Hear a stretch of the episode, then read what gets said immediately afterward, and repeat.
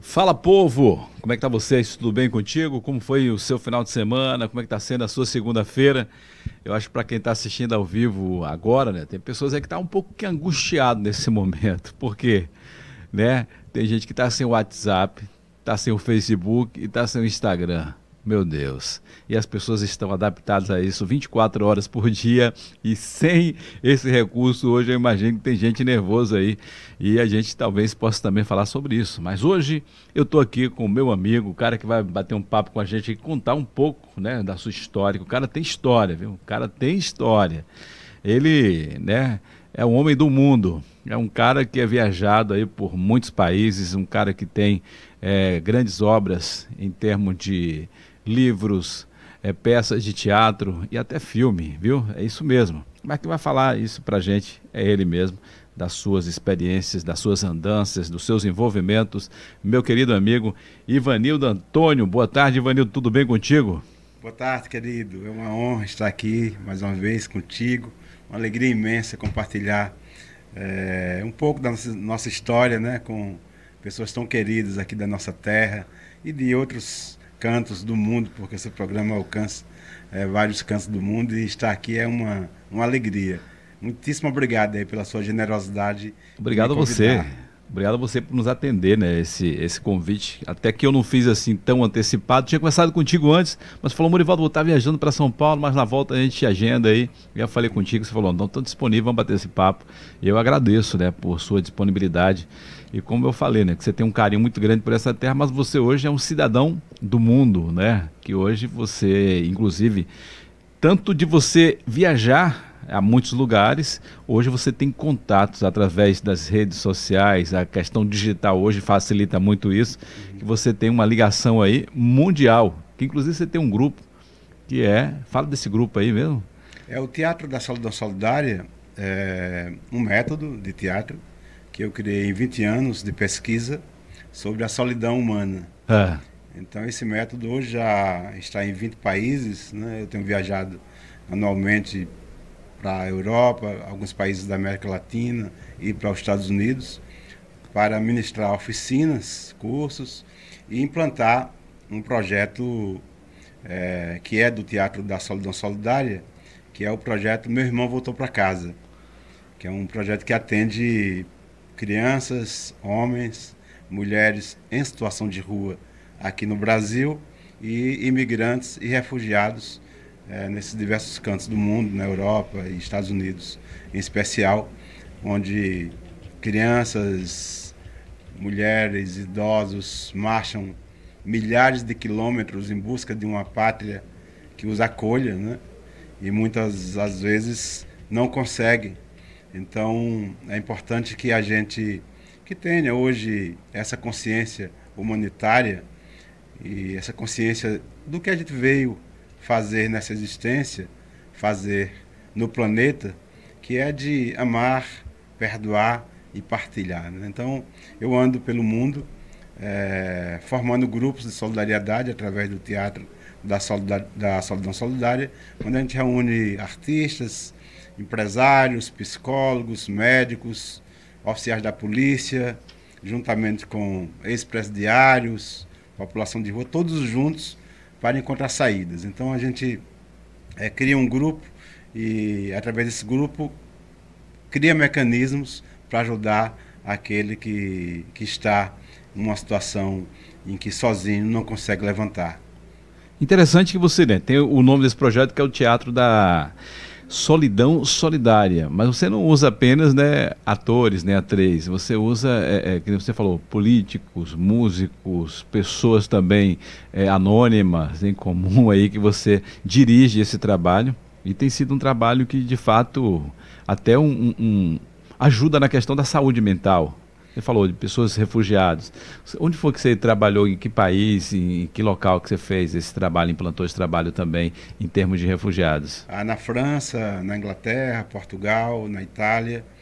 E você tocou num, num assunto que é muito bacana quando você diz que eu não utilizo só artistas, né? É. É primeiro porque a gente sai desse patamar do endeusamento, né? De que apenas o artista é esse ser de luz, esse ser que transforma, esse ser sensível, somos. É, mas é, tem muitos, muitos políticos sensíveis, né? tem muitos policiais sensíveis, tem pessoas de todos os segmentos sociais que têm consciência da sua, da sua estada, né? da sua estadia nesse planeta, é, tem, a, tem a sorte de entender por que veio para essa existência e através desse entendimento eh, essas pessoas, assim como eu, humildemente tenta é, com as forças que temos estender a mão para o outro. Então, quando eu criei o Teatro da Solidão Solidária, na realidade esse método tornou-se além de ser um método cênico, artístico, né? é um método de cura, porque é onde a gente busca, naquelas pessoas, sobretudo mais sofridas, entendimento de como a gente resolver conflitos, problemas. E quando eu falo de cura, não estou falando da cura do outro, é. estou falando da minha cura. Né?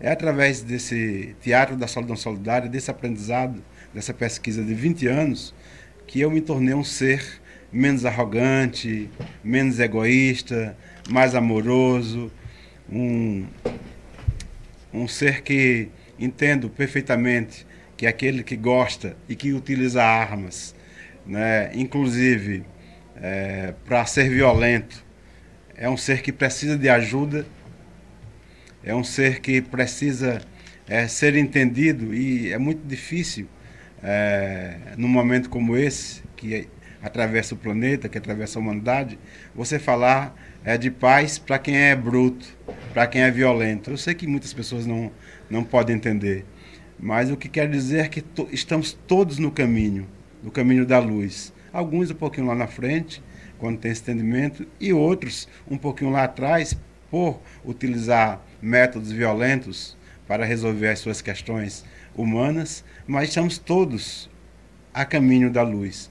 E se a gente entende isso, é, é perfeito que a gente é, encontre nas orações, na arte, é, na caminhada, nessa jornada, estratégias para que cada pessoa né, que nos ouça ou que nos veja, seja no palco, ou seja em qualquer lugar, na rua, é, tenha essa, essa possibilidade de entender, entender isso. Então, consciência, né? Tem essa, essa consciência. consciência humanitária, espiritual. Fala, você está falando assim, né? Você tá, fala que você se colocou com uma missão, encontra pessoas também que têm essa missão de encontrar a luz, você falou de oração. Qual é a sua religião? Você crê em Deus? Sim, eu acho que é, Deus é esse, esse ser né, acima de todas as coisas. Não tenho religião, na realidade eu fui criado na igreja católica, meus pais, meu pai faleceu faz seis meses, é. É, com 87 anos, era um católico fervoroso. É, 87 anos, também, viveu muito bem, né? Nos é, dias de hoje. É. E minha mãe também faleceu faz pouco tempo. Eram católicos fervorosos, né? Mas é, eu entendo a religião fora dessa caixinha, né? Eu vejo bondade em, em todas as religiões. Eu vejo caminhos de luz, caminhos para chegar ao divino em todas as religiões e vejo coisas que não são aceitáveis também em todas as religiões. Então eu busco, é, e algumas vezes erro, obviamente, sou humano, é, mas eu busco em cada religião o que pode fazer encurtar a distância entre eu e esse ser superior que todos chamam de Deus. Maravilha. Ô Ivan, para a gente voltar um pouco atrás, né? E você já entrou nessa questão aí desse projeto que é o, o Teatro da Solidão Solidária. Mas você, né, além de, de ser ator, cantor, compositor, autor e produtor também, tanto de, de, de, shows como de teatro, você também é poeta, né? E eu sei que você tem mais outras também atividades dentro desse mundo artístico aí. Mas vamos voltar um pouquinho lá atrás. Você falou aqui do seu pai, 87 anos, né? Que há pouco tempo você é, o perdeu aqui é, sua mãe também. Mas vamos então voltar ao seu tempo lá de, de, da sua infância. Você Você é, é, veio de onde? Você nasceu onde? Eu nasci em Arco Verde, numa Arco cidade Verde, Pernambuco. Do, do sertão Olha aí. pernambucano, né? E eu tive muita sorte, Morivaldo, porque eu nasci num celeiro artístico, né? Olha que legal. É, o meu pai trabalhou em circo muitos anos. A minha mãe era uma atriz amadora e cantava nos corais da, da igreja lá em, em Arco Verde. O meu tio, por parte de pai, é, tocava clarinete numa orquestra lá em, em Pernambuco. O meu avô, por parte de mãe, tocava pífano. E a minha tia, que foi a minha grande mentora no teatro, era diretora de teatro. Então eu cresci permeado por essas linguagens, né? tanto do teatro como da música, da dramaturgia. Então, e uma coisa que também foi muito importante para mim, para que eu não tivesse preconceitos, é que se de um lado a minha tia era uma estudiosa do teatro e me ensinava caminhos para o teatro tanto na América do Norte, na Europa, na África. Então eu estudei Stanislavski, Bertolt Brecht, Arthur, Augusto Boal, mas também por parte do meu pai, eu estudei o picadeiro, né? Eu, eu aprendia os grandes, as grandes tragédias humanas a partir é, do que meu pai me ensinava quando ele atuava nos espetáculos de Vicente Celestino, como Tornei-me um Ébrio, aquelas, aquelas tragédias né, muito famosas nos anos 50, 60.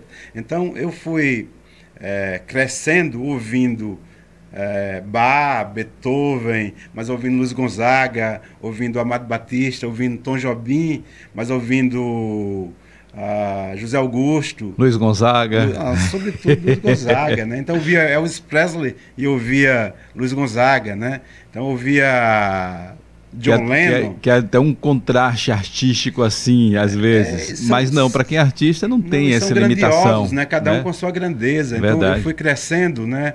É, transitando por essas várias linguagens e esses vários saberes e, portanto, é, com o passar do tempo fui me construindo como um artista, né? Que, que transitava tanto pelo teatro, como pela música, como pela poesia.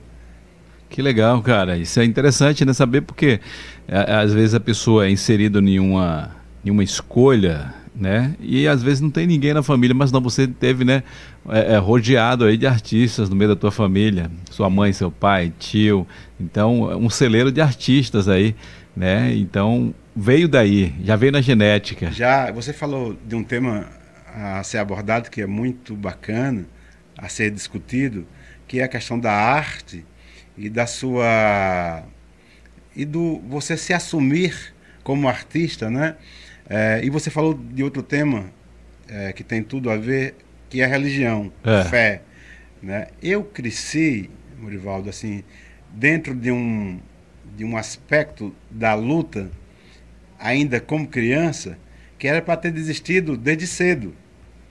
Porque meu pai, por ter trabalhado em circo, ele, em, de, em determinado momento da nossa história, ele abominava a ideia de que eu fosse um artista. Ele não queria que não, você seguisse? Não queria porque ele tinha muito medo de eu passar o que ele tinha passado, né? Dificuldade, no As caso. Né? Dificuldades, né? fome, sacrifício, todos. Então ele não queria. É, é tanto que quando eu entrei no exército, tinha 17 anos, 6 meses, 18 anos, a, a pedido dele, eu não queria. Eu entrei no exército para satisfazer um sonho do meu pai. Ele que queria que você seguisse a carreira militar. É, que tinha se alistado e não tinha conseguido. Então ele, o sonho era que eu fosse é, tenente, um capitão. Que você ia ter uma segurança, digamos assim, uma segurança financeira. Uma segurança financeira, né? Assim. E eu não queria. Essa ideia de usar armas sempre é, tive resistência desde criança. Mas meu pai sempre foi, ao lado da minha mãe, os meus heróis. E quando eu lembro que eu fui chorando, quando eu, eu me alistei, e, e quando me fizeram uma, uma série de perguntas lá, eu respondi todas rispidamente. Né, assim, com muita rebeldia. Eles me mandam embora. Fui para casa certo de que não tinha passado. E aí chegou a convocação para. Eu lembro que eu fui para o quartel chorando, né? Dois anos, dois anos e pouco, que passei que de muita agonia, porque o exército era um lugar que me ensinava que para ser humilhar e ser humilhado. Porque aquelas instruções, eu fiz o curso de cabo, passei, mas as instruções que eu, acima de tudo, lições de humilhações. E as que eu ia ter para passar a ser sargento, era para ser humilhado. Né? Alguém gritado absoluta. Né? Então, e eu, contrário a tudo aquilo, era um menino, tinha 17 anos, 18 anos, já com a, com a rebeldia da juventude. Né? Até que, é, quando eu fui sair do exército, meu polo petroquímico, né, de carpinteiro, teve uma greve. Né, daquela greve que foi, enfim, super violenta. O exército na década de 80. Foi logo quando seu pai veio com a família toda para cá já? Não, a gente já tinha. É, meu pai tinha vindo ah. antes, eu tinha ficado em Petrolina, ah. servindo no exército. E aí, porque um dos soldados tinha colocado uma baioneta na cara dele. Né? E aí ele chegou revoltado. Eu falei, pai, baioneta é, na cara de um homem honesto, trabalhador. Eu falei, meu pai, aquele soldado tem que ser eu, era eu que tinha que ser. Era a imagem do homem que ele. Desse assunto de impor né, um filho ao sonho que é do pai. Né? Então, já desde a da minha, da minha adolescência, são as coisas que eu não, que eu não conseguia aceitar. Né? Isso veio de antes de criança, porque você falou aí de fé bruta, que Jesus Cristo não podia ser negro. Jesus Cristo não podia ser preto. Por quê? Porque eu fui fazer, um, era um alto de Natal, que contava a história é, de uma menina especial, na época chamava-se paralítica, não, uma menina paralítica, é. uma cadeirante. O pessoal tinha falado que ela tinha, que, não, que teve paralisia. Enfim. No dia de Natal, ela esperava que o pai dela trouxesse da rua um presente de Natal para ela. O pai, que trabalhava na roça, né, para ela. E ao chegar lá na casa, ela dizia, viu o pai chorando, dizia, pai, não se preocupe. Era aquela ilusão, e ele tinha que comprar um presente para dar ao Papai Noel para levar, né? O Papai Noel, na verdade, era o pai. Era o pai, né? e aí ele trazia o meu presente.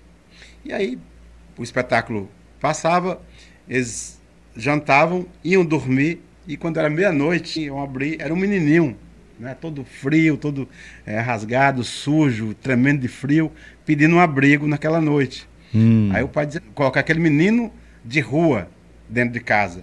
Mas o pai, muito soldado, disse: Não, olha, é, só tem um quarto da minha filha, você pode dormir aqui na sala. Aí ia dormir. Todos iam dormir. Quando era uma hora da manhã, o menininho levantava e ia para o quarto da menina. E a plateia inteira estava a menininha. E a menina acordava assustada porque não tinha visto ele lá. E dizia: Não, calma, é, fique calma eu vim te ajudar.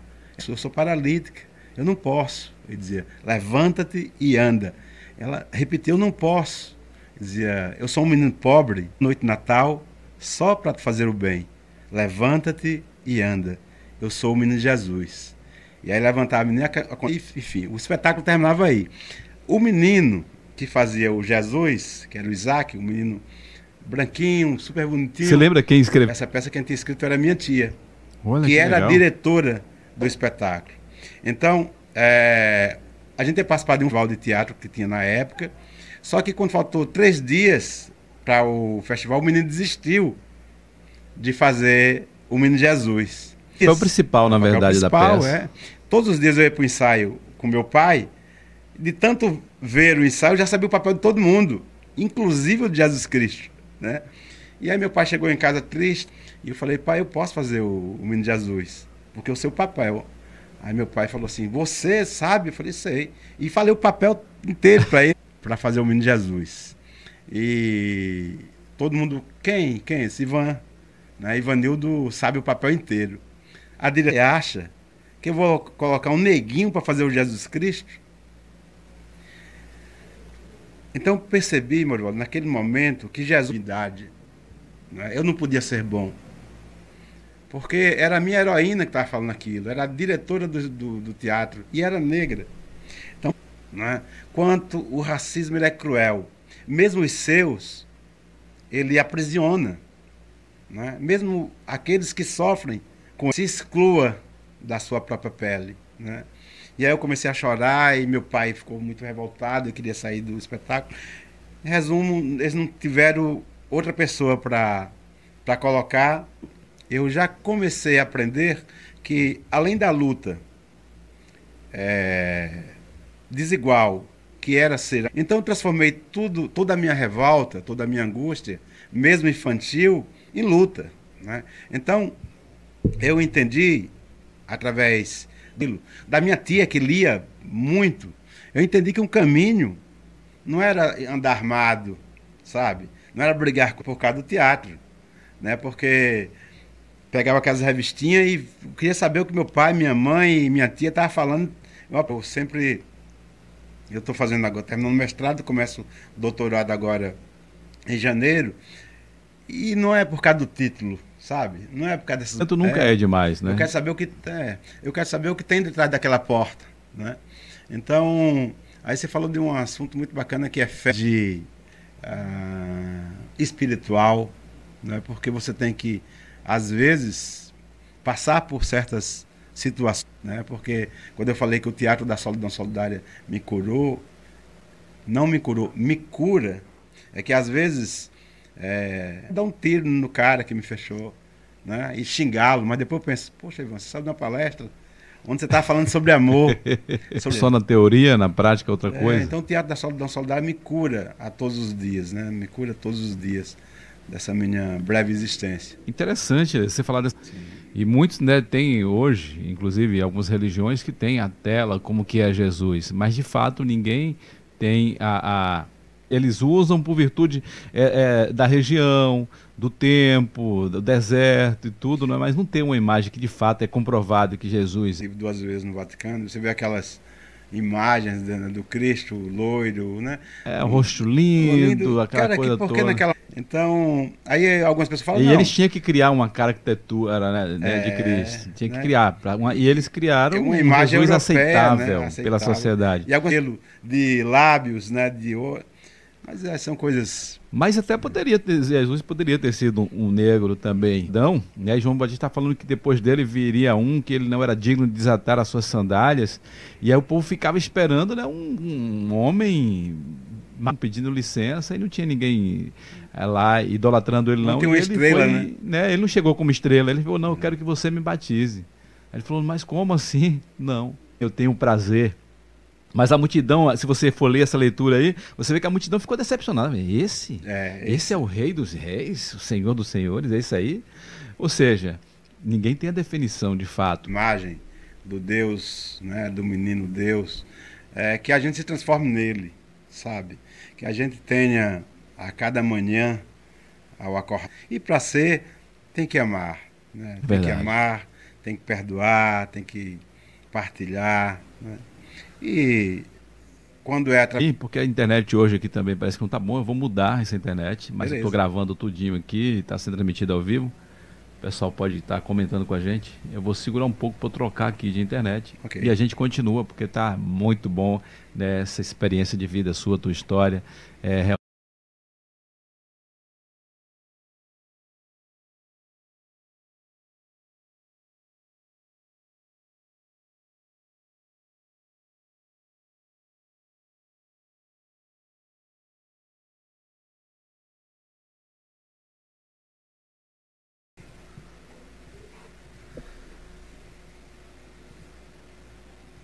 Prontinho, gente. Agora voltamos e creio que também, né, com uma qualidade bem melhor para você que está acompanhando com a gente aí, né? Porque você ficar assistindo, né, um, um bate-papo tão interessante como esse, a internet travando, isso não é de Deus não. Isso deixa você angustiado. Né?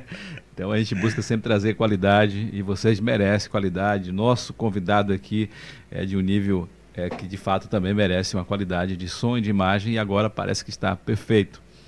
É, Ivan, dentro dessa história que você falou, né, que você, querendo ou não, seguiu a carreira de artista contra a vontade do teu pai.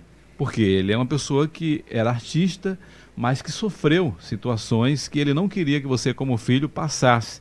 Mas foi inevitável isso. Que inclusive você também, pelo que eu conheço um pouco da tua história, você passou dificuldades difíceis, e até de, de, de comida mesmo, do básico, por perseguir e acreditar na carreira artística.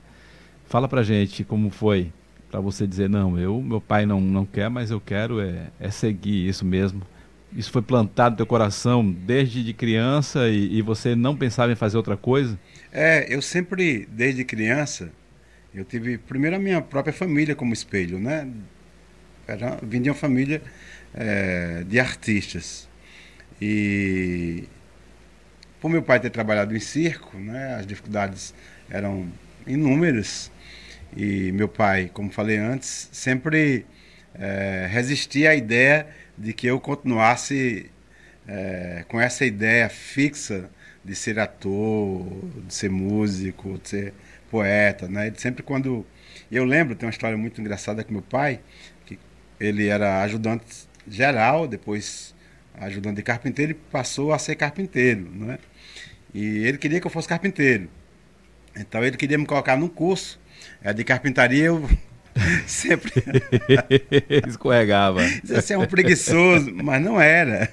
Eu, eu queria ser um artista, né? E, e aí depois de muitos anos, né, eu descobri do meu velho pai assim que ele, ao ser carpinteiro, ele apenas vestiu um outro personagem, porque ele fazia as coisas com tanto zelo, é, com madeira. Isso é, ia para a memória dele lá atrás para o teatro, quando ele fazia os cenários. Ah. Tanto no teatro como no circo. Ele tinha um olhar diferente, é, né? Na... O, o, a, a cenografia que um dia ele fazia com tanta leveza, com tanta propriedade, com tanta beleza e com tanta emoção, ele trouxe para a profissão seguinte, que é ser carpinteiro, né? Então, eu fui entender isso muitos anos depois, a gente conversando. Eu disse, pai, mas se eu pudesse ser outras coisas, mas não, por que, meu filho? Eu lembro quando eu trabalhei, começou a falar do circo, né, da, das peças que ele ajudava a fazer os cenários. Né? Então, meu pai foi uma, uma, grande, uma grande referência morreu aos 87 anos fazendo teatro. Porque meu pai fazia teatro aqui no Conviver, em Camaçari, com o grupo dos idosos. Olha que é, interessante. Com o mestre, um grande amigo, parceiro. Qual o nome do seu pai? É Jovino Antônio. Jovino é, Antônio. Seu Jovino. Então, morreu fazendo teatro. E minha mãe morreu cantando. Minha mãe, ela é, teve um câncer, né? Mas até onde ela aguentou, até onde ela teve forças, morreu, se encantava na igreja. Né? Então. Você falou aí, um, né, contando a situação do seu pai, do seu jeito de fugir do trabalho pesado ali, mas não era, porque você tinha já um chamado. Né? Você fala, e, e eu até entendo isso, que, que a sua arte é uma missão. E muita gente sofre esse preconceito né, por acreditar na arte, por ter é, esse dom né, de ser um artista. E às vezes as pessoas olhar com um olhar discriminatório e dizer, isso aí é porque não quer trabalhar. E é, muitas vezes acontece se... isso com artistas de rua não, aí. E como se não fosse um trabalho, como, como se é não fosse isso? pesado, né? Assim, Inclusive isso. É, eu é, estou escrevendo um livro agora é, sobre a minha história, sobre minha carreira e sobre a estética do teatro da Solidão Solidária, que é um livro que já devia ter escrito há muito tempo. Os meus alunos, meus assistentes, professores sempre pedem, Ivan, você tem que escrever um livro, né, para servir como farol quando você não estiver aqui. E agora estou escrevendo. E quando eu escrevo, tanto romance, como poesia, como contos, e na dramaturgia, eu sou tomado, eu sou possuído por um sentimento que eu não consigo deter. Então, essa noite, por exemplo, eu não dormi. Porque às vezes eu vou dormir, acordo 10, 11 horas da noite com, com o texto na cabeça. E eu tenho que ir para o computador.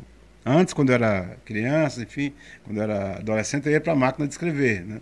E agora eh, tem um advento do computador. Então, eu tenho que ir para o computador para escrever, porque se eu não escrever, naquele momento, no outro dia, eu não lembro mais. Aí passa. É, e então, você pode essa perder... noite inteira eu passei escrevendo. E são 30 anos de teatro da Solidão Solidária, 25, 30 anos. Então, é muita coisa, são coisas que eu vivi na rua, né, com essas pessoas, situação de rua, pessoas morrendo, com fome, doentes, é, minhas aulas nas prisões, no Carandiru, minha estada ao lado de refugiados. Então, é um material, assim, de 25 anos. Então, é, e eu fico imaginando, aí as pessoas que tem preconceito contra a arte, contra os artistas, né? Muitas vezes você publica um livro, né? Você passa um ano escrevendo e você sabe que publicar no Brasil não é fácil, você conseguir uma editora. E às vezes você, você tem que dedicar o tempo e ainda tem que ter dinheiro ainda para publicar. Ou então muito know-how e sorte para conseguir uma editora que, que acredite no seu trabalho. É. Né? É, e nesse sentido eu quero agradecer à editora Calango, que é uma editora que já tem mais de 100 livros publicados é, de autores diversos, nacionais e internacionais, que há 10 anos publica meus livros. Né? Então quero mandar um beijão aqui para Dan Ribeiro, que é meu editor, e para a editora Calango, é, por, pela generosidade de acolher o meu trabalho né, com tanto carinho. Então, e às vezes você passa um ano escrevendo e se submetendo a tantas humilhações, e no lançamento ainda tem gente que fala assim: você não vai me dar um, não? Terrível isso, né, cara? É, sabe? Ele não, não valoriza não ali. Valoriza, e às vezes as né? pessoas que pedem para você dar um nem ler. Nem ler. É, é complicado Verdade. isso. Então, é, diante de tudo isso, se você não tiver muita força, muita coragem pro pesado, sabe? Você desiste. Você desiste. Eu lembro que é, quando eu fui embora de Camaçari, e nós estávamos conversando isso nos bastidores, né? Eu fui a partir de uma decisão de vida ou morte, porque se eu continuasse em Camaçari naquele momento, eu ia, eu ia morrer de angústia, de, de tristeza, porque eu já tinha feito tudo. Foi na década de 80, eu já tinha feito festivais, participado de festivais de música, vencido o festival de música, teatro, já tinha é, lançado dois livros. Então, uma cidade pequena, né, que é Massari, é uma cidade pequena ainda, mas naquele tempo ainda. Era mais, bem menor ainda. Bem menor.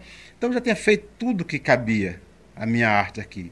Eu não podia mais ficar aqui. Eu lembro que é, eu desempregado, e aí foi um momento de muita dor, porque eu tinha passado no vestibular, é, na década de 90, para letras, em 88, para o curso de letras vernáculas com inglês na UFBA. E passar na UFBA naquele momento, ah, era uma, fizeram uma, uma festa lá no POC, né? Meus pais, assim, fizeram uma festa, porque ter um filho na Universidade Federal da Bahia naquele tempo era era ter um patrimônio familiar. E eu lembro que eu não tinha dinheiro para ir para Salvador estudar, porque a faculdade era gratuita. Mas você tem que pagar ônibus. Naquele tempo não existia, não existia ônibus universitário. Então, tinha o transporte, tinha o material, material, alimentação. Tudo, né? Então eu lembro que às vezes eu conseguia grana para ir e quando não conseguia não ia. E quando era prova era terrível, porque eu sempre fui muito dedicado né? sobretudo nessas áreas humanas é, da educação.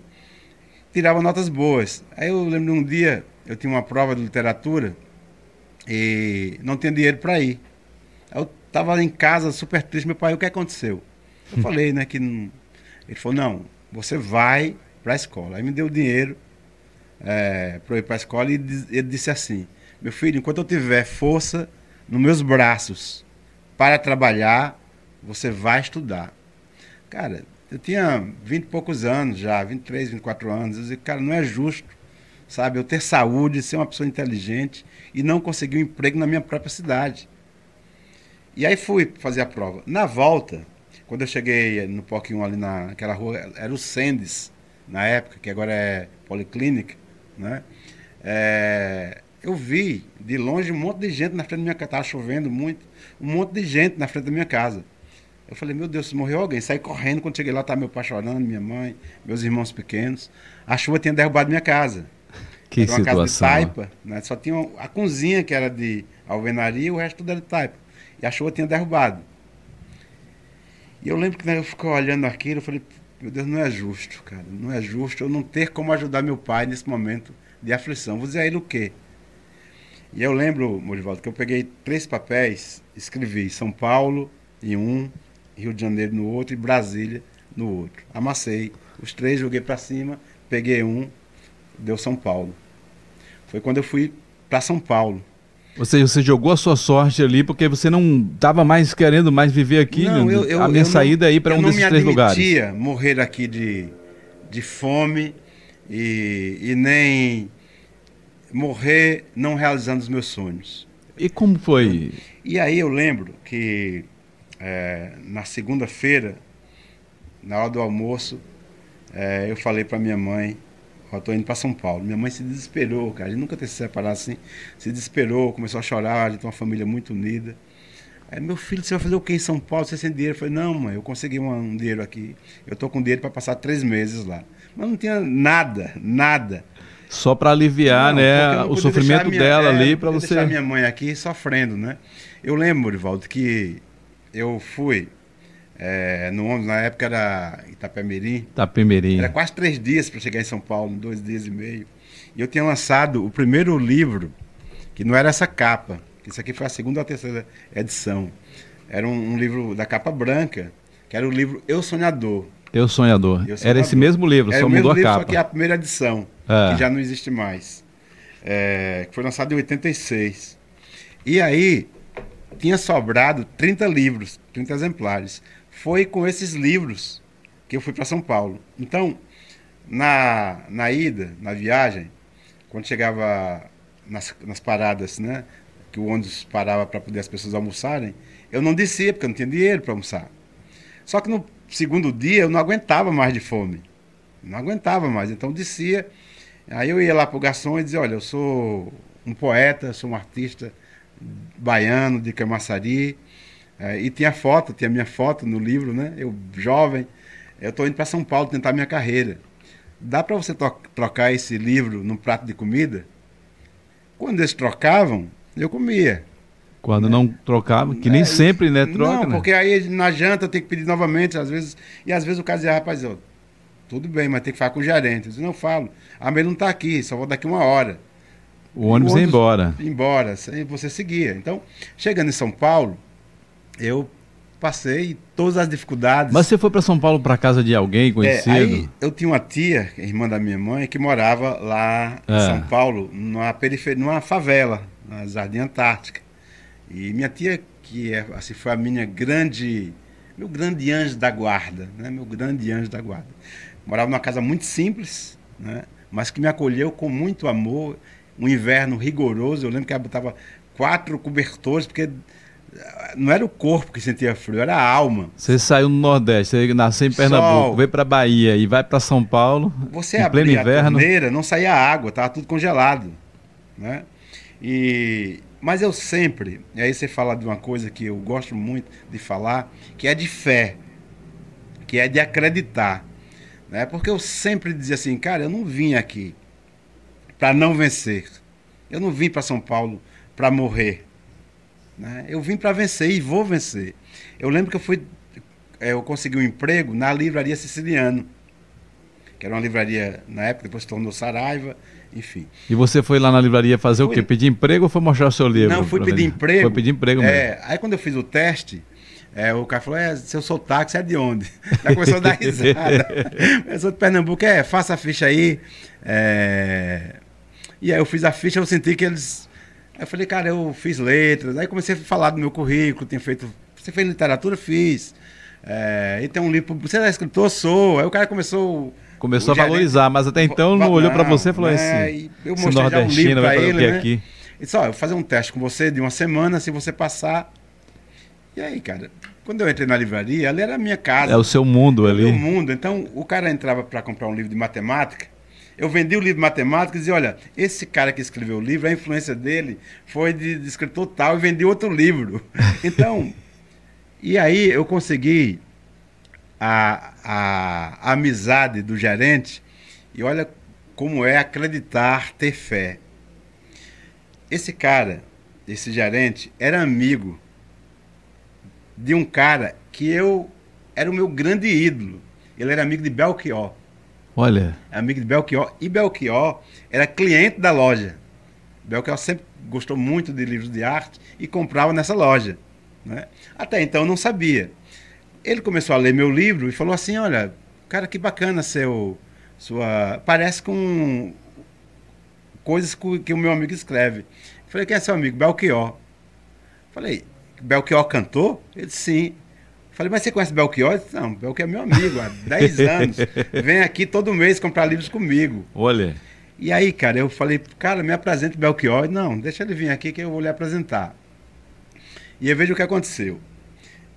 Eu comecei a. Eu acho que eu tô falando muito, né? Você não, fica à vontade, não. É, e eu comecei a, a fazer um espetáculo de teatro lá em, lá em São Paulo. Montei um grupo de teatro e montei um espetáculo chamado Sanatório para Freud. Hum. A livraria me dava essa liberdade de trabalhar durante o dia e à noite fazer o espetáculo. Só que, em determinado momento, o gerente veio para mim e falou: Olha, teve uma reunião agora com a supervisão e a supervisão vai mudar todo mundo. Você trabalha de 8 às 17, você vai trabalhar de 14 às 22. E aí? Eu falei, cara, não tenho como eu trabalhar de 14 às 22 porque eu estou em cartaz com o meu espetáculo. E ele, de uma forma muito arrogante, acho que ele não estava bem nesse, naquele momento, falou: Olha, você decide se você quer ser artista ou você quer ser vendedor de livros, não sei o quê. Falei, cara, eu não vou ficar. Eu não vou ficar. E minha esposa, minha ex-esposa. Você já estava casado já Estava casado. Na, na, minha esposa estava grávida de minha filha, de Laíra. E aí, na hora que eu falei assim, cara, eu não vou ficar nesse emprego e largar o teatro. Mas aí o mundo caiu na minha cabeça. Falei, poxa, minha esposa está grávida o que é que eu faço? Mas mais uma vez a arte falava mais alto. Né? Aí ele falou: Você tem certeza do que você está falando? Eu falei: Tenho. Deixou você entre a cruz e a é. espada para você, você decidir. Você sabe da sua vida. E aí saiu. Cara, e aí eu comecei a chorar. E para os clientes não ver eu chorando, eu fiquei de costa para a loja e fiquei arrumando os livros. Né?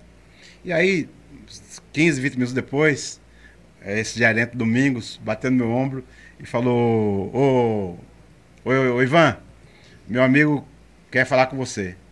Eu, ah, que diabo de amigo, tava muito revoltado, revoltado com tudo. Que diabo de amigo. Eu só vi uma voz assim, bem grossa, falou assim: tá nervoso, poeta? Cara, eu já tinha ouvido aquela voz. Eu falei, eu, ouvi, eu falei, cara, eu reconheço essa voz. Belchior. Aí quando eu olhei assim, ele é Belchior. Aí ele disse: Tá nervoso, poeta? Eu falei: Pô, Belchior, me perdoe, cara, desculpa eu ter falado assim com você, que eu não tô num dia legal hoje. Aí, o que aconteceu? Aí eu comecei a contar a ele. Aí ele falou: Calma, que tudo passa. Tudo passa. Eu peguei isso assim como, como uma oração. Aí eu falei: Belchior, mas como é que tudo. Como é que você faz quando você está no momento de agonia? para você pensar que tudo passa. Ele, não me siga que eu também estou perdido. aí, aí, é questão de fé. Não me siga que gente, eu também estou perdido. que situação. E aí a gente começou a dar risada, cara. Ele disse, não, depois a gente vai tomar um café aqui. Eu falei, Belchior, você tem uma canção que resume o que eu estou passando nesse momento. Que eu acho que você fez a canção para mim. Ele falou, qual canção? Eu falei, fotografia 3x4 que é uma canção que diz assim.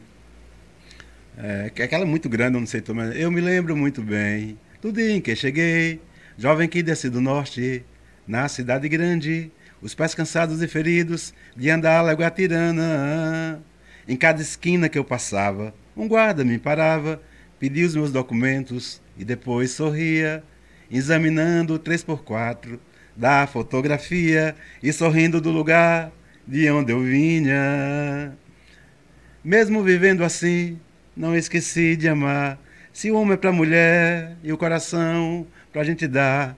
Mas a mulher que eu amei não pôde me seguir, não. Esses casos de família e de dinheiro eu nunca entendi bem. Nascido só não nasce pra quem vem. Do norte vai viver na rua.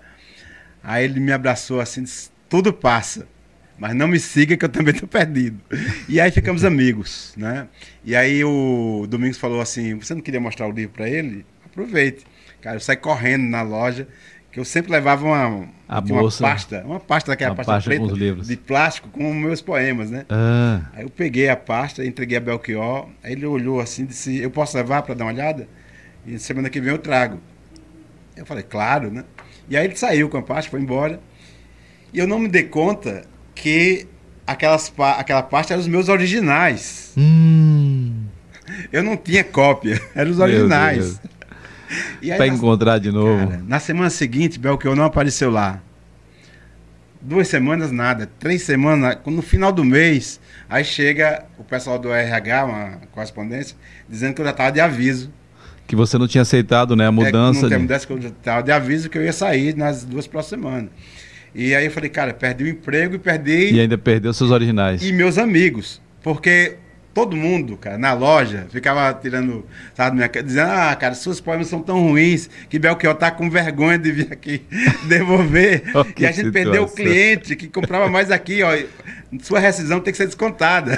Meu Deus do céu. E aí, faltando uma semana para eu sair, chega Belchior. É, cheguei Belchior. A primeira coisa que eu vi quando entrou na loja foi mão, as mãos dele, que tava vazia. Falei, perdeu meu livro. Ele disse, olha, meu, seu livro tá lá no carro. É, você sai de que horas daqui? Falei, não, por quê? Vamos tomar, quando você sair, eu vou dar uma volta. Você vai sair que horas? 17 horas, umas 15 horas? Você vai, vai sair umas 17 horas? A gente toma um café pra gente conversar um pouco. Falei, não, eu posso sair agora. Aí um puxa-saco lá falou, não, você tem que sair às 17 horas. Olha, eu saí, já estava de aviso, nunca já tava mais. Varia, né? nunca mais voltei. E aí Belchior me disse uma coisa que fantástica. Ele falou assim, é, tem umas imagens nos seus poemas que são muito bacanas assim. Por que você não publica seu livro? Aí eu falei, é, eu não tenho dinheiro, Belchior, não tenho dinheiro para publicar. Aí ele disse, pegou um guardanapo, escreveu um, um, telefone lá de um amigo dele, só vá nessa. É, ligue para meu amigo e vá visitar ele. Aí eu fiquei assustado, eu falei, pô, falar o quê? Falei, eu não tenho dinheiro, Belchior, não tenho dinheiro para publicar meu livro. Vá lá e fale com o Paulo. E aí, no outro dia eu liguei, né? Peguei uma, comprei umas fichas lá, que é o orelhão, e liguei. Cara, não, vem aqui pra gente conversar. Eu fui. Aí quando cheguei lá, a secretária da, da gráfica, a primeira coisa que falou assim, você é um amigo de, de, de Belchior. Belchior. Ele já tinha recomendado lá então. Aí e tava. aí, cara, você é um amigo de Belchior? Essa pergunta me assustou. Eu falei, sou?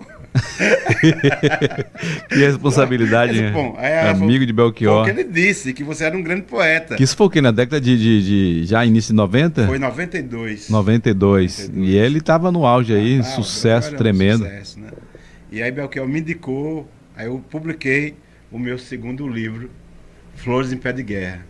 Esse livro, eu lembro como hoje que eu, antes dele me indicar a editora, eu falei, cara, ninguém vai publicar meu livro, mas essa chance eu não vou perder. Eu falei, Belchior, você pode escrever, sei lá, fazer um comentário sobre os meus poemas? Ele olhou para mim e falou, Ivan, seus poemas são muito bons. Você vai encontrar muita gente pela frente para escrever sobre você. Eu posso fazer as ilustrações do seu livro. Né? Inclusive, tem uns poemas aqui que eu já vi, que eu já tenho ilustrações prontas. Ilustrador vai ser mais difícil aqui, você não conhece ninguém em São Paulo eu faço as suas ilustrações. Então esse livro, é, Flores em Pé de Guerra, Ilustrações Belchior. Esse foi o segundo livro seu? Foi o meu segundo livro. Essas ilustrações desse livro são de Belchior e de outro querido amigo genial, que é o Hélio Castilho. Mostra a capa dele naquela, naquela ali. Aí, ó. Belchior. Flores em Pé de Guerra. Em Pé de Guerra. Ivan Antônio. Belchior, assim, tive muita sorte, porque é, grandes amigos, Belchior, o Zé Cabaleiro, que é um amigo, irmão, o Paulo Betti, Sérgio Mamberti, foram assim, anjos de luz que apareceram na minha vida, que Sérgio Mamberti, que foi uma perca que você teve também há pouco tempo aí, né? É, quando eu soube da... Na verdade, eu já estava me preparando, porque quando ele foi entubado, é, Tadeu de Pietro, que é um amigo nosso em comum, disse, Ivan, ore é, para que seja uma boa passagem, porque nosso irmãozinho não volta mais. Já era delicada a situação dele. É, e, enfim... É um, mas ele está aqui, ele está aqui, era um, é um anjo de muita luz, de muita bondade. É, sempre foi uma pessoa que foi ponte para, sabe, é um, trabalhamos juntos, né, em dois espetáculos em São Paulo. Você falou aí o nome, e agora está falando aqui de Sérgio Mamberti, que é um, um grande nome, um ator, é, é cara que tem uma história muito grande, tanto no cinema quanto na TV, Paulo Betti. Mas o seu primeiro contato com um artista assim, de nível nacional foi Belchior? O primeiro foi Belchior. Belchior foi assim a grande luz, assim, foi porque aconteceu uma coisa que é muito engraçada, né? Quando você publica uma obra que tem, tem referências, né? As portas começam a se abrir, porque quando Verdade. Eu, eu lembro nos lançamentos, quando, na verdade, eu mostrava mais as ilustrações de Belchior do que. Olha, esse livro aqui. Aí... Porque você, você tinha vivido uma experiência tremenda. Seu primeiro livro você estava trocando um prato de comida para chegar até São Paulo. E aí depois você está com um livro lá com assinatura, de com ilustrações Belchior, de Belchior. Eu, eu, chegava lá nas livrarias. Você ia perder esse cartucho aí? Chegava nas livrarias, mas eu quero dá para colocar meu livro aqui para vender? Ah, agora não tá, já estava cheio. Falei, cara, mas para mim dar uma olhada. Ah, depois você traz aí outro dia. Eu falei, rapaz, é, esse livro aqui é, tem as ilustrações de Belchior. Que Belchior? Belchior? Mudou na hora. Traga 10. eu contava isso pro Belchior e ele dava risada. Ele sempre ah, que eu entrar alguém que eu tô devendo, você tá errado. Belchior era muito generoso. Quando eu lembro, a gente tinha uma sede do Teatro da Solidão Solidária, é, próximo da Avenida Paulista, uma travessa na Pamplona, e teve um tempo que a gente não conseguiu patrocínio para pagar aluguel. Ele fez um show né, para poder arrecadar fundos. Pra... Então ele sempre foi um cara muito. Então foi a primeira porta que se abriu. Aí depois o Fábio Júnior também foi um cara que, que abriu muitas portas também para mim, porque abriu a televisão para mim. Tem um programa na Record, é, um programa famoso, de muita audiência. E como você conheceu o Fábio Júnior? O Fábio Júnior, na realidade, nessas minhas andanças, nessa minha pesquisa, é, o Teatro da Solidão Solidária é uma pesquisa de 20 anos em que eu me vestia de mendigo, né, me vestia de mendigo e ia dormir debaixo de pontes, marquises e albergues, é, sem que essas pessoas soubessem que eu era um diretor de teatro, né, que era um artista. Para entender como é que essas pessoas sobreviviam que você, que você, na verdade, queria viver ali na, na prática é, mesmo, para você depois interpretar. É, foram 20 anos, né? 10 anos aqui no Brasil, que eu passava 5 a 10 dias por ano com eles, disfarçado de, de uma pessoa em situação de rua, depois fui fazer na Europa e nos Estados Unidos com refugiados. Então, é, numa dessas andanças, a Record estava fazendo uma matéria sobre população em situação de rua e me entrevistou. Hum. Né? Eu ri e falei se podia procurá-los depois, era uma sexta, na segunda. E eles acharam aquele mendigo muito. Folgado. Muito folgado. E falou, pode, mas por quê? Eu falei, não, só posso falar na segunda. E eles ficaram com aquilo na cabeça, né? E na segunda, eu fui aí na Record. Aí foi engraçado, porque os caras não queriam. Mas eles até então achavam que você era não, um mendigo. achavam que eu era uma pessoa em situação de rua. Aí eu fui na Record, me identifiquei e falei, olha, eu estive, fui entrevistado, né? Pode ver que tem uma. Aí falei, tem um, uma entrevista minha, eu como morador de rua, mas eu não sou morador de rua. Aí contei a história. Aí levaram para todos os programas da Record e o Fábio Júnior viu. Aí falou, não, quero entrevistar esse cara, esse cara é muito interessante. Aí me convidou para entrar. Aí ficamos amigos. Até trouxe ele depois aqui, é, no Réveillon, aqui no show. Isso quando você estava secretário? Quando eu estive secretário da Cultura. Né? Que legal, é, cara. Que legal essa história. Aí depois nos encontramos depois em Nova York, numa das minhas idas lá. Ele foi fazer o Brasinandê, aí vários lugares. Assim. que é, o Fábio Júnior se tornou um, um, querido, assim. Que legal, cara. Mas dentro desse, desse estudo, dessa situação aí de, de, de morador de rua, de situação de rua, você também levou né, essa peça para Portugal. Você ficou Sim. na rua, inclusive foi você e foi o Zuriel, né? Que, foi quanto tempo que vocês ficaram ali na, na, naquela praça ali? É, como que ali já não foi como morador de rua, foi como, como presidiário. presidiário. É. O... Que ali foi um sanatório ali? Não, ali foi ali outro espetáculo de grande envergadura que também me levou para o mundo. É, foi a Canção dos Condenados. Ah. A Canção dos Condenados eu fiz a, fiz a primeira vez em São Paulo, na Praça da Sé, e era uma peça que era contra a pena de morte, né, contra a pena capital. Que era no momento é, que os políticos, uma parte né, dos políticos brasileiros, estavam investindo na ideia de que tinha que haver pena de morte. De implantar a pena de morte. implantar a pena de morte. Eu sempre eu sou humanista, né? sou um poeta, sempre o contrário. É, e aí eu falei, cara, eu posso fazer um, esse espetáculo, mas num palco comum, todo já, já teve outros espetáculos assim, né? Livros já existem, filmes também. Como é que eu fazer esse espetáculo? O espetáculo contava a vida dos presidiários condenados à morte a 10 dias da execução. Então é o drama desses dois homens numa cela há 10 dias para ser executados. Né?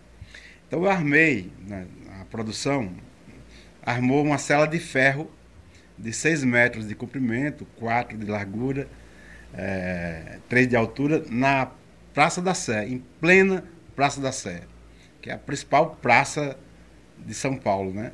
E nós armamos essa cela lá e nós passamos 10 dias, eu e outro ator, Pedro Baggio, é, um ator lá de São Paulo, 10 dias dentro dessa cela, encenando o espetáculo, sem sair dos personagens. 24 então, horas por dia no é, personagem é, você ali. passava qualquer momento lá, de manhã, tarde, noite, de madrugada, nós estávamos lá na peça. E essa, o espetáculo, é, a metodologia que nós utilizamos, dava margem a qualquer momento que você passasse, a gente está em cena, porque um prisioneiro dormia, se alimentava.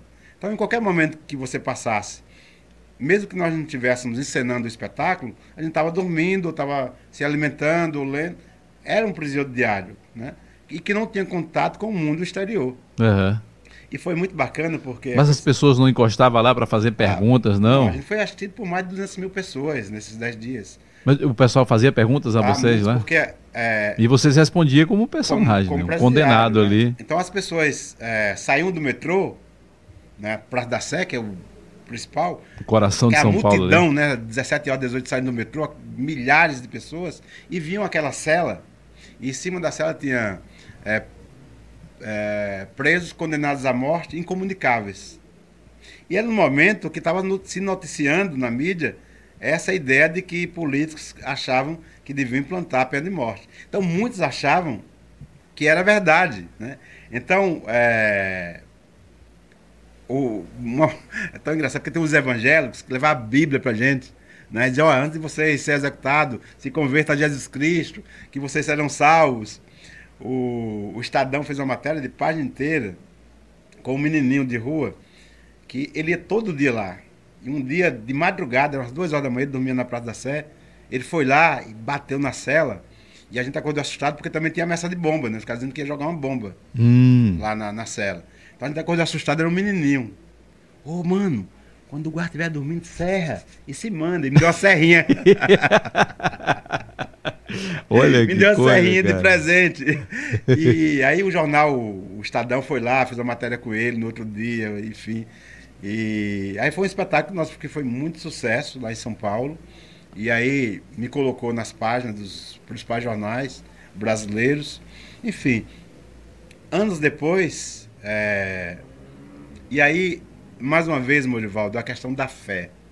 Quando eu fui fazer espetáculo, a gente também, sem conseguir patrocínio, sabe? Ninguém acreditava, ninguém queria envolver sua empresa com um tema tão brutal, que era pena de morte, presídio. Nenhuma empresa queria investir na gente, né? Quem é que queria envolver seu, seu o nome, nome, a sua né? marca? Seu know-how. Então a gente fez isso assim, compramos o cenário fiado para pagar depois com apresentações.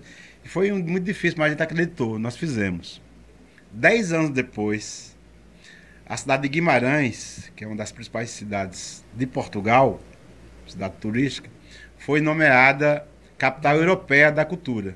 É. E para comemorar essa, essa, esse fato, eles fizeram o Festival Mundial de Cultura. E escolheram é, artistas e espetáculos de vários cantos do mundo para esse festival. E numa dessas matérias, que tinha a Canção dos Condenados, que eles viram, eles entraram em contato com a gente para poder a gente ir para o festival. Então nós fomos representar o Brasil com a Canção dos Condenados. E aí eu, eu sempre, né, eu tenho muito orgulho é, dessa cidade de Camaçari, muito orgulho e muita gratidão. E muita gratidão. Então, todas as vezes que humildemente eu tenho possibilidade de, de promover algum artista da cidade, é, eu faço. Né? Eu lembro quando eu estava secretário da Cultura, que eu trazia um artista famoso, eu sempre colocava um artista da cidade, não apenas para abrir o show desse grande artista, mas para cantar com ele. Né? E na canção dos condenados, e aí eu não era mais secretário, assim, essas coisas. E fui convidado e podia ter escolhido um artista da Globo, outro artista. Porque era um, um dos mais importantes festivais da Europa. Então, qualquer outro artista que eu convidasse iria. Né? Com certeza. Mas eu convidei Zuriel, né, que morava aqui em Camaçari, trabalhava no SEMA, que é um grande ator, um artista de primeira grandeza. Inclusive, ele já concluiu o cinema, escreveu um livro também no Palco da Vida, teve aqui com a gente. É, ele, e é... ele, né, aqui na entrevista, ele falou que você foi um cara que, que deu a oportunidade né, para ele. É, na realidade, essa questão de dar a oportunidade, eu tenho uma. É óbvio que quando se transforma numa ponte, eu acho. Eu fico muito feliz, mas ele tem luz, eu só vi essa luz. Né? O Zuriel é um, é um artista fantástico, um, um artista de primeira grandeza em todos os aspectos, porque ele tem compromisso com o que ele faz como artista, tem talento, tanto como ator, como diretor, como professor, como escritor. Eu li o livro dele, lindo, lindo. Se formou em cinema em São Paulo. É. Né? Agora nós estivemos juntos na, é, no Encontro Nacional você teve com ele agora que você teve em São Paulo? É, semana passada, com ele, né? Porque eu fui coordenar, a gente fez um encontro nacional dos coordenadores do Teatro da Solidão Solidária. É. E ele é um dos coordenadores. Então foi muito bacana, porque foi coordenador de São Paulo, Rio, Minas Gerais, Curitiba, Amazonas, Pernambuco, Paraíba. Foi assim, foi um, esse aí foi um encontro presencial. Foi um encontro presencial. Porque até então, né, você começou em 2020 o um encontro é, online, que né, era online, virtual. que tinha pessoas de Nova York, ah, Paris, é. do mundo inteiro aí, fizemos... que inclusive eu acompanhei bastante é, junto contigo. Viu, né? Que inclusive fez... o primeiro, né?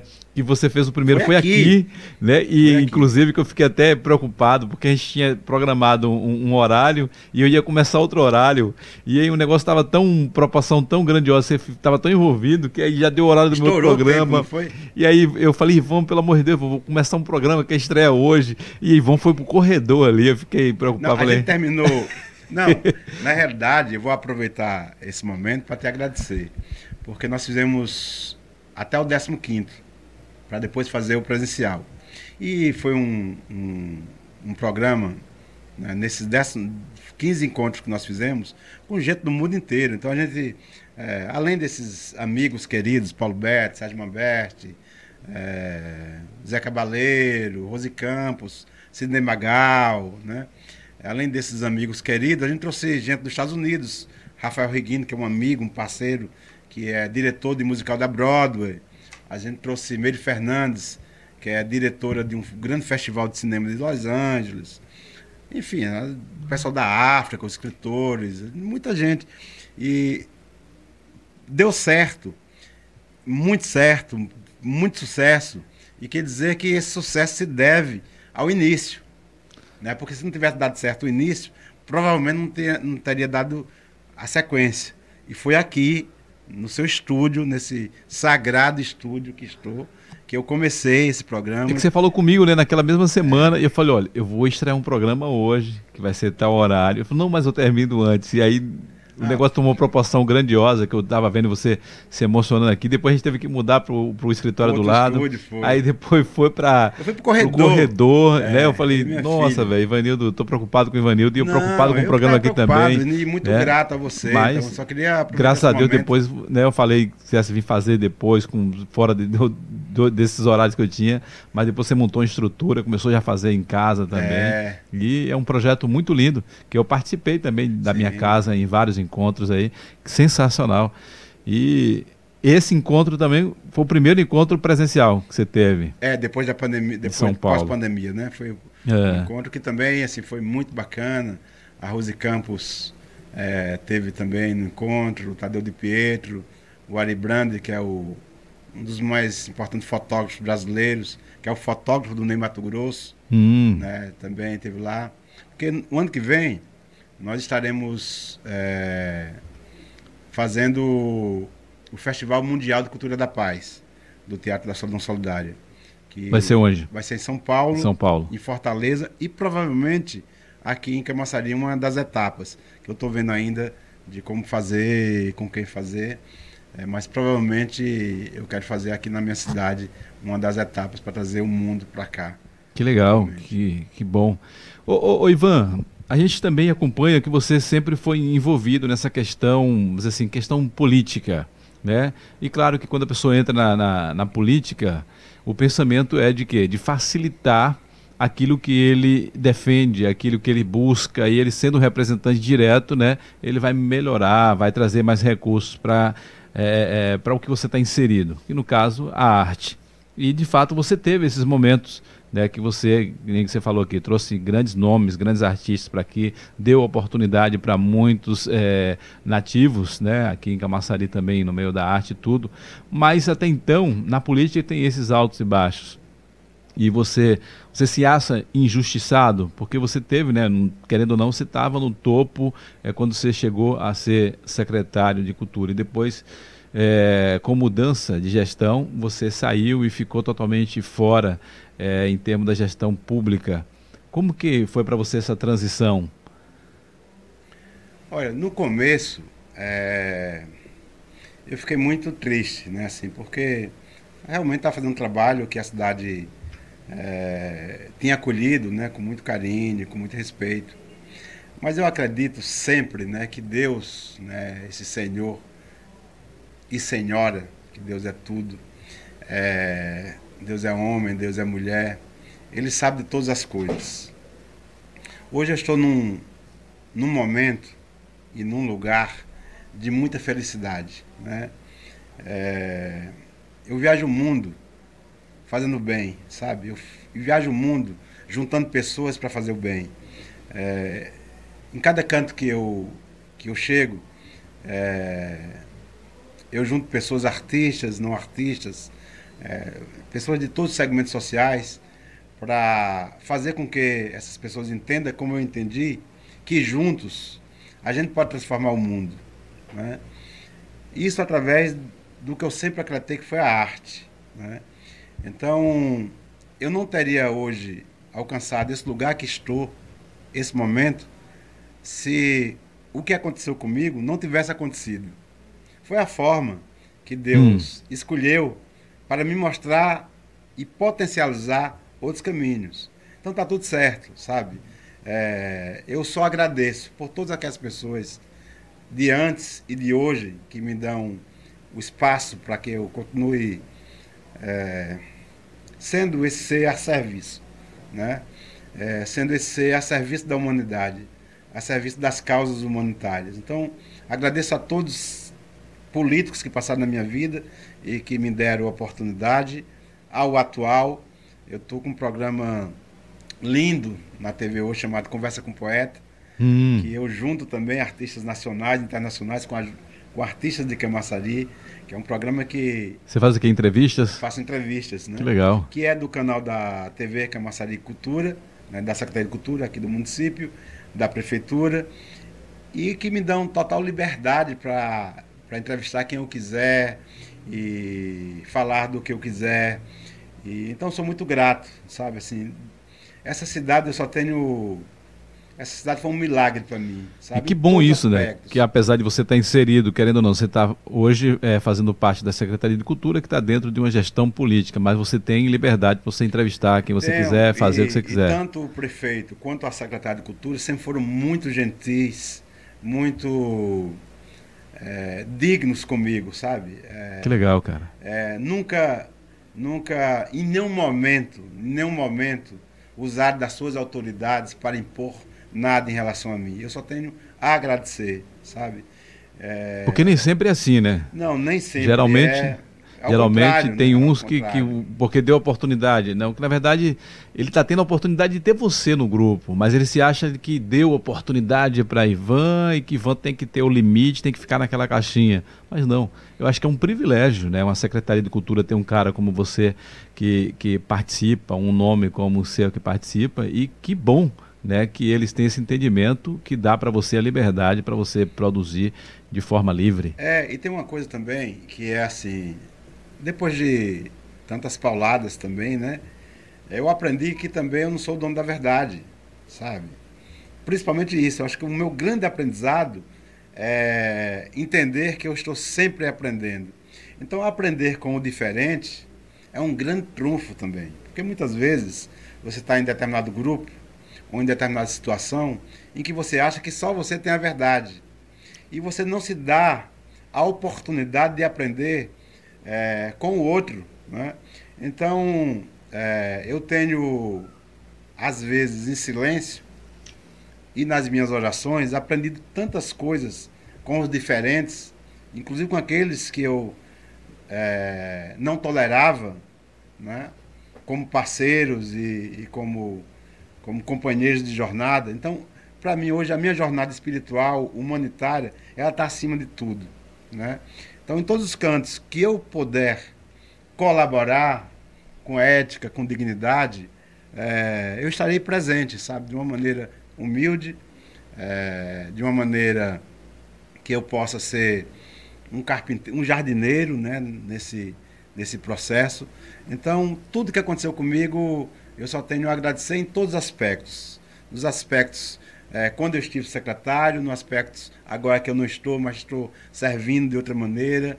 É, e assim eu vou seguindo, tocando a minha jornada nesse planeta. E a sua missão? É a minha né? missão. Né? Você, você chegou a, a, a, lançar quantos livros?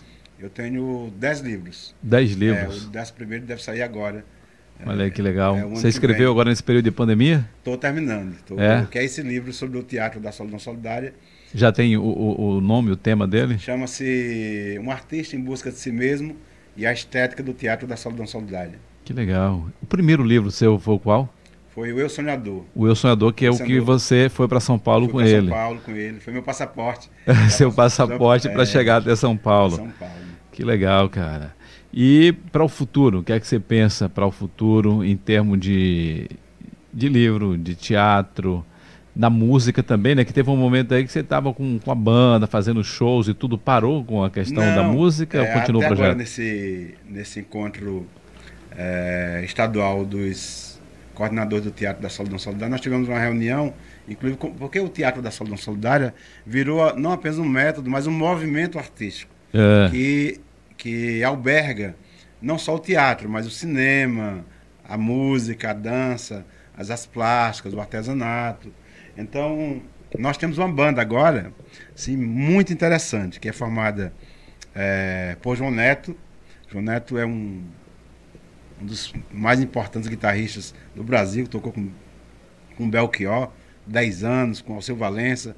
Os últimos anos de vida do Dominguinhos, oito anos. já participou também dessas, dessas transmissões aí já, do participou e participou do, do meu encontro. show, né? Foi um ah, dos arranjadores do show. Que do legal. show.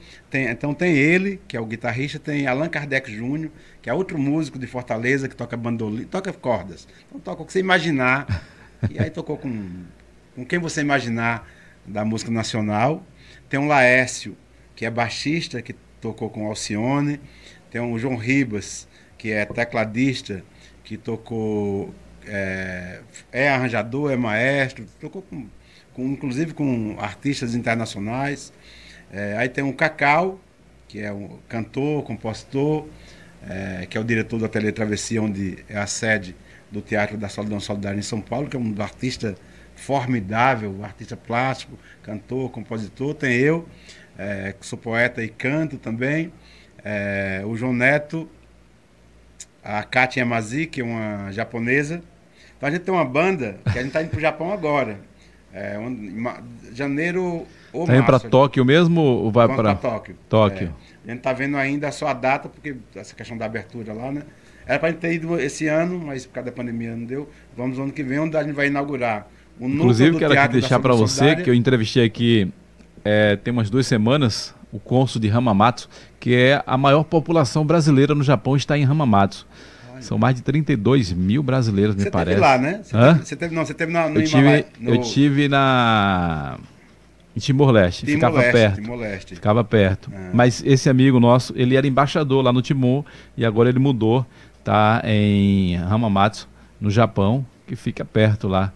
E Olha que bacana. quem sabe é um, é um lugar bom para vocês pesquisarem, né? Que ele inclusive vai começar um festival Não, de é fotografia. É um lugar bom para pesquisar, é um lugar bom para você ir com a gente. Também, eu falei para ele, ele me convidou para ele, eu falei, quem sabe, eu não sei de nada, né? Mas já tudo pode acontecer. Agora, já... E com um projeto desse aí, quem sabe já pode ser uma porta de Sim. entrada aí. Então ele falando da, da, da, grandeza da comunidade brasileira que é lá em Hamamatsu, eu achei interessante. Ele vai começar agora, nesse mês de outubro, me parece, um festival de fotografias e registros de brasileiros é, no Japão. que é interessante também. Eu vou te passar o contato dele, que é interessante ah, você ter um. Favor. Não, é, não passe. Essa Vamos ligação falar com ele juntos, aí. porque você já, já, se inclui no projeto. Ponte é, é, isso. Agora ele deve estar dormindo, né? Que agora já é, já, quatro, é quatro horas da manhã lá. e, é. Então, mas é, é, é, um cara interessante, um cara que sempre gosta de, de cultura. Esse cara, ele, se você não assistir a entrevista, depois assiste, ele foi um dos é, organizadores do Brazilian Day em Toronto né? É, lá em Timor, ele também sempre incentivava a questão do cinema brasileiro, é, lá em Timor-Leste, e ele está implantando também isso é, lá no Japão, e achei interessante. Inclusive, ele teve um almoço com o Zico uma semana antes é, da entrevista, e ele estava falando também de marcar um encontro de algum projeto lá com o Zico, ou seja, ele está sempre buscando é, é, abrir portas, abrir né? portas né, para os brasileiros levar a cultura, esporte, lazer e você falando ir para o Japão, lembrei logo, é uma comunidade que Iremos você juntos, né, deve, deve alcançar. É. Sensacional. Ivan, e no cinema? Você tem também uma história no cinema, né? É, cinema, eu fiz, participei da produção do Carandiru, né? O Eco do Babenco, que foi um outro aprendizado fantástico, né? Porque é, do Babenco, além de ser aquele cineasta que foi, né? É, concorreu ao Oscar, inclusive, né? É um dos grandes baluartes do, do cinema no mundo. E também muito generoso. Eu lembro que na época que ele me convidou para o filme, na verdade ele não me convidou para ser ator no filme, é, para participar da produção, porque eu ministra, desculpe, eu ministrava oficinas para presidiários e ex-presidiários, e ele é. uma matéria num dos jornais lá de São Paulo, e mandou a produção me procurar para que eu indicasse alguns alunos que eram presidiários para o filme dele, né? E aí ficamos amigos. E aí eu indiquei, alguns participaram do filme. E eu lembro que quando estava finalizando o filme, ele me chamou e disse: Ivan, você tem que participar do filme. É, e já sei, eu assino, você vai fechar o filme. E eu fiquei, eu fiquei muito feliz. Ou seja, você, você trabalhou durante toda a produção do filme, mas é. você só apareceu de é, fato aí, no final. E aí eu falei, cara, o que é que esse cara vai fazer comigo, né? E eu realmente fechei o filme. Porque o filme termina com a grande. Tem a rebelião, né? Uhum. Aí tem a, o massacre. E aí quando termina no massacre, na segunda-feira, o médico, que é outro amigo querido, que é o Luiz Carlos Vasconcelos, um ator de primeira grandeza, nos tornamos amigos. Trouxe ele aqui para Camaçari, inclusive, também. É, ele vem no metrô e chega no presídio, né? E eu sou o porteiro. É o carcereiro eu ali, sou né? o carcereiro. Então, ele bate, eu abro, falo, bom dia, doutor. Ele, bom dia. Ele olha pro, assim para dentro do, do presídio, o presídio implode, né? Aí finaliza o filme. Eu fecho o filme. Aí, tá... Aí ele falou, Ivan, essa cena ninguém vai esquecer. E foi um cara muito generoso. Porque comigo, é o final, né? Foi... Todo mundo tá vidrado ali. Vidrado, é. Mas assim, ele quis fazer uma, um mimo, né? Assim, um, com muita ternura, com muita. Mas depois dessa obra de cinema, você chegou ele faleceu, a... né, cara? Depois... Você chegou a fazer outra? Aí, não, aí depois eu fui para outros campos do cinema, também em produção. Ah. É, participei de um trabalho com o Paulo Betti, é, e depois vim para Camaçari para fazer o A Caminho da Ternura, né, que eu fiz aqui, que, é, que vai ser um filme, tem uma parte 60% gravada do filme, mas depois ele não conseguiu verbas. E tá no radar, tá aí, o divino sabe o momento certo da gente pra concluir. finalizar, para concluir. Maravilha. E sobre política, você já se colocou à disposição também de ser candidato. Não sei se uma, foi uma ou duas vezes? Foi uma vez. Uma vez. É, e a última. Que ano foi? Cara, Porque pelo pouco 2000... que eu conheço você, eu ia te fazer essa pergunta por fazer, mas você já até respondeu sem nem perguntar. É, foi, foi 2008, experiência que você. 2008. Foi uma das experiências mais, mais tristes, né? mais angustiadas que eu, que eu tive na minha vida, porque é, você entra com um sonho, né? E quando você se depara. A realidade. É, sabe? Você vê que primeiro você não nasceu para aquilo, né? E você não é, não pode se permitir para ser eleito a fazer determinadas tomar de, determinadas decisões.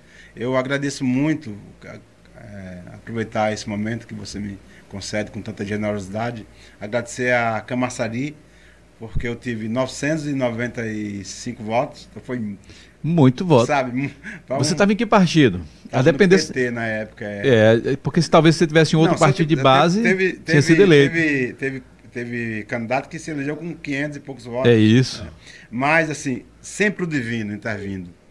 Foi uma obra, uma obra de te livrar aí. Porque é, talvez graças... se você tivesse ganhado, Não, você ia querer. Primeiro, eu seria uma pessoa muito infeliz hoje.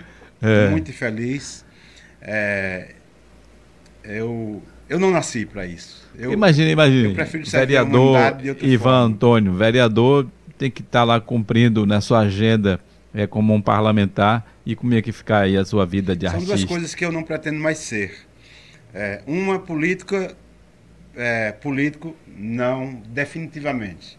Né? Não tenho nenhuma vontade, tenho um é, total, total rejeição é, não tem dinheiro no mundo que me faça eu ser candidato novamente. E nem que eu tivesse certeza que seria eleito. E por medo, inclusive, ser eleito, eu não queria. Né? Eu tenho o maior respeito pelos políticos que conseguem se eleger e conseguem fazer um trabalho com dignidade. É, mas é, eu não gostaria de estar nesse lugar. É, e uma outra coisa que eu não gostaria de ser mais também é secretário da Cultura. Que é diferente, o sentimento é outro não porque eu não gostei, não porque eu não agradeço é, pela experiência que eu tive, não porque eu é, até hoje sou grato ao divino, sou grato às pessoas que me deram a oportunidade, aos artistas de Camaçari, mas é porque eu acho que eu tenho uma outra jornada para a vida e uma consciência. Há uma garotada, meninos e meninas, que estão vindo aí, cara, que são maravilhosos. São maravilhosos. E esses meninos e essas meninas têm que ter oportunidade de poder, sabe? Então eu acho que esses políticos e esses gestores que querem se perpetuar no cargo é um erro. Às Verdade. vezes não é nem por serem ruins, é por ingenuidade. Porque se você sai de um, você tem possibilidade de seguir em frente, né? Então, é, não apenas os jovens, mas tem pessoas hoje que, é, que nunca tiveram oportunidade e que devem ter, sabe? Então não é justo que eu, é, que já tive, eu fui secretário três vezes, fui secretário de Cultura, Turismo e Relações Internacionais. Então eu já tive, né, assim, essa oportunidade. Então tem essa geração que vem, sabe, que é fantástica, sabe? Com outros saberes, com outra maturidade, outra visão, com desapego, sabe? Menos egoísta, menos apegada ao poder. Então é eu acho que é a vez dessa. Se eu puder contribuir né, com essa garotada, com essa turminha que não teve oportunidade, porque eu, sabe, já, eu, eu sou secretário de cultura em outra esfera, de outra forma, sabe? Então está tudo certo. Que legal, cara. Que bom, né? Você passar para gente esse pensamento, né? E, e passar até em detalhes, né, da tua experiência de vida, do teu início aí, da história do teu pai com tua mãe, da raiz artística, né, que você, querendo ou não, você herda, né, da tua família e que você, com certeza, vai deixar esse legado, né, por onde você passou, né, no, no, na, na tua essência como artista, né, como eu falei aqui, você é poeta, autor, compositor, é, cantor, e várias, porque você na verdade é um artista completo, né? Tudo que envolve a arte você está inserido, está envolvido. Então eu só tenho a desejar para você que você possa, né, continuar sendo como você diz aí, esse ser de luz, você fala de luz, que você possa iluminar outras vidas aí, dando esse norte através é, do teu exemplo, do teu trabalho e que eu só tenho a, a, a parabenizar. Né? Eu tive a honra de participar uma vez do teatro da, da, Solidão, da Solidão Solidária, né? De, de, envolver ali, que eu vivi um outro mundo ali contigo. Tive a oportunidade de participar também do encontro mundial, é, junto com você, de vários encontros que você é, proporcionou aí na, na, nas redes sociais e eu participei. Né? Você é, é a única pessoa que é a segunda vez que estou entrevistando, é não falando sério, porque você foi um dos primeiros entrevistados, mas num formato diferente, né? Sim. né? Naquele tempo eu entrevistei você aqui, a gente teve um tema, inclusive tinha a menina cria um sapo. Sim, né? linda, cara. que ela participou no mesmo dia. Lembro. Aí depois a gente, e a gente fazia só numa segunda-feira. E aí a gente mudou o formato, né? Já tem um ano que a gente mudou e faz de segunda a quinta. E aqui a gente conta histórias de pessoas e não poderia né, deixar de convidar novamente para você vir nesse formato diferente e contar um pouco aqui da sua história. E com certeza foi de grande valia para os nossos inscritos, para as pessoas que acompanham o nosso canal pessoas de Camaçari, do Brasil, do mundo, né, porque esse conteúdo vai ficar né, exposto aí sempre no nosso canal e você está tendo o privilégio de conhecer um cara extraordinário que é o Ivanildo Antônio. Oh, eu que te agradeço, né? E queria só é, frisar que quando eu falo em seres de luz, eu não me incluo. Eu estou nessa jornada, eu estou em busca, né? Eu sou um, um carpinteiro, um jardineiro aí. Mas nessa que... visão que você fala, né? Você teve pessoas que foi ser de luz para sua vida. Ah, e querendo ou não, você acaba sendo para outras é... também. Porque cada uma, cada um de nós temos uma importância na vida de alguém. Vida de alguém então, verdade. nessa colocação sua, né? Eu falo, você também é um ser é, iluminado na se, vida de outras se pessoas. Se eu consigo ser, é, eu fico assim, muito feliz, porque é, estar aqui é uma dádiva, né? Porque a gente está passando um momento tão difícil no planeta, pessoas morrendo de fome, morrendo de angústia. Nesse momento agora que a gente está celebrando a vida, a arte, o amor, a compaixão, tem alguém, alguém sendo violentado, violentada, uma criança é, sendo assassinada, né? Então eu acho que a gente tem que unir forças pela bondade, pelo amor, para poder reverter tudo isso. E seu programa ajuda a fazer isso, né? Eu acho que cada pessoa que, que assiste o programa com os convidados tão ilustres, que você traz. É, aqui eu sempre assisto o programa. Então, são tardes maravilhosas de muito ensinamento. Então, assim, eu que te agradeço por essa oportunidade. Muitíssimo obrigado e, assim, que Deus te ilumine a cada dia. Amém. Né, por esse artista que você é, porque as pessoas veem você só aí atrás da câmera nesse programa, mas não sabe o artista, o ator, né, que você é, humorista que você e é. E é meu sonho ainda, né? Participar de um trabalho seu ainda, ah, viu? Ah, então já tá. Eu, eu, tenho falado muito com o Valdir. Eu tive o privilégio de participar também do teatro. No rádio, querendo ou não, a gente tinha um programa de rádio que era, querendo ou não, era um teatro também. Não, Valdir, Mas eu tenho vontade de participar muito. de uma peça sua vamos, ainda. Vamos fazer. Eu acho que a gente pode unir forças. Você podia coordenar um núcleo do Teatro da Solidão Solidária. É, e nesse núcleo a gente, é, além de ajudar pessoas a gente fazer um monte de coisas que a gente não tem tempo separado de fazer.